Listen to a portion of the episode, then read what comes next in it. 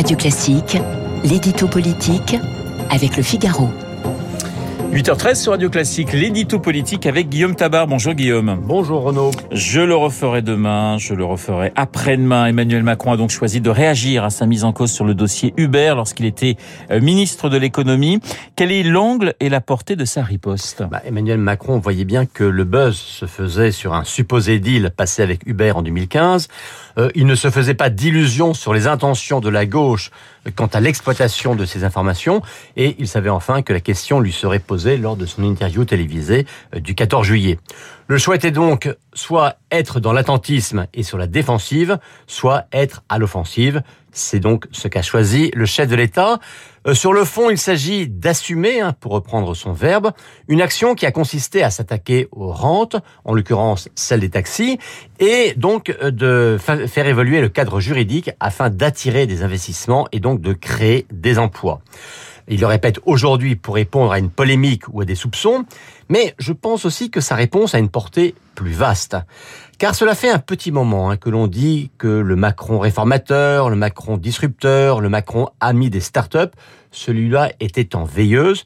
Eh bien, par sa réaction, il a voulu dire non, je n'ai rien perdu de cette identité-là. Alors il a aussi euh, cité cette célèbre formule de Jacques Chirac, ça m'en touche une sans faire bouger l'autre. Alors on voit très bien l'image, mais que veut-il dire par là? Bah, Il reprend en effet une expression abondamment citée de Jacques Chirac. Euh, encore faut-il préciser que l'ancien président ne l'avait jamais prononcé publiquement, ce qui fait quand même une petite différence.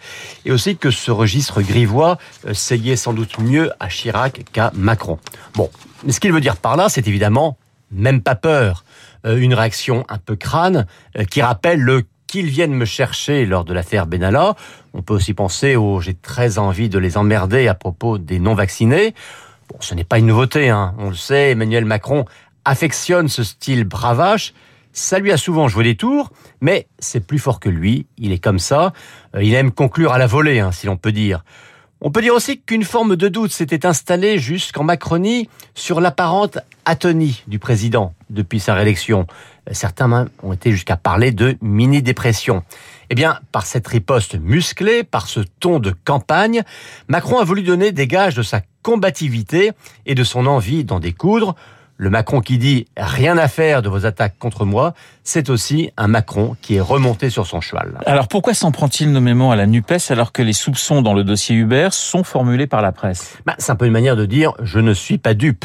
Et quand on gratte un peu l'enquête, bah, c'est vrai qu'on voit bien qu'il n'y a rien ni de scandaleux et encore moins de délictueux dans la gestion du dossier Uber par le ministre de l'économie de 2015. Donc ce qui est potentiellement périlleux pour Macron, ça n'est pas le sujet en tant que tel, c'est son exploitation politique ce qu'a d'ailleurs commencé à faire la gauche.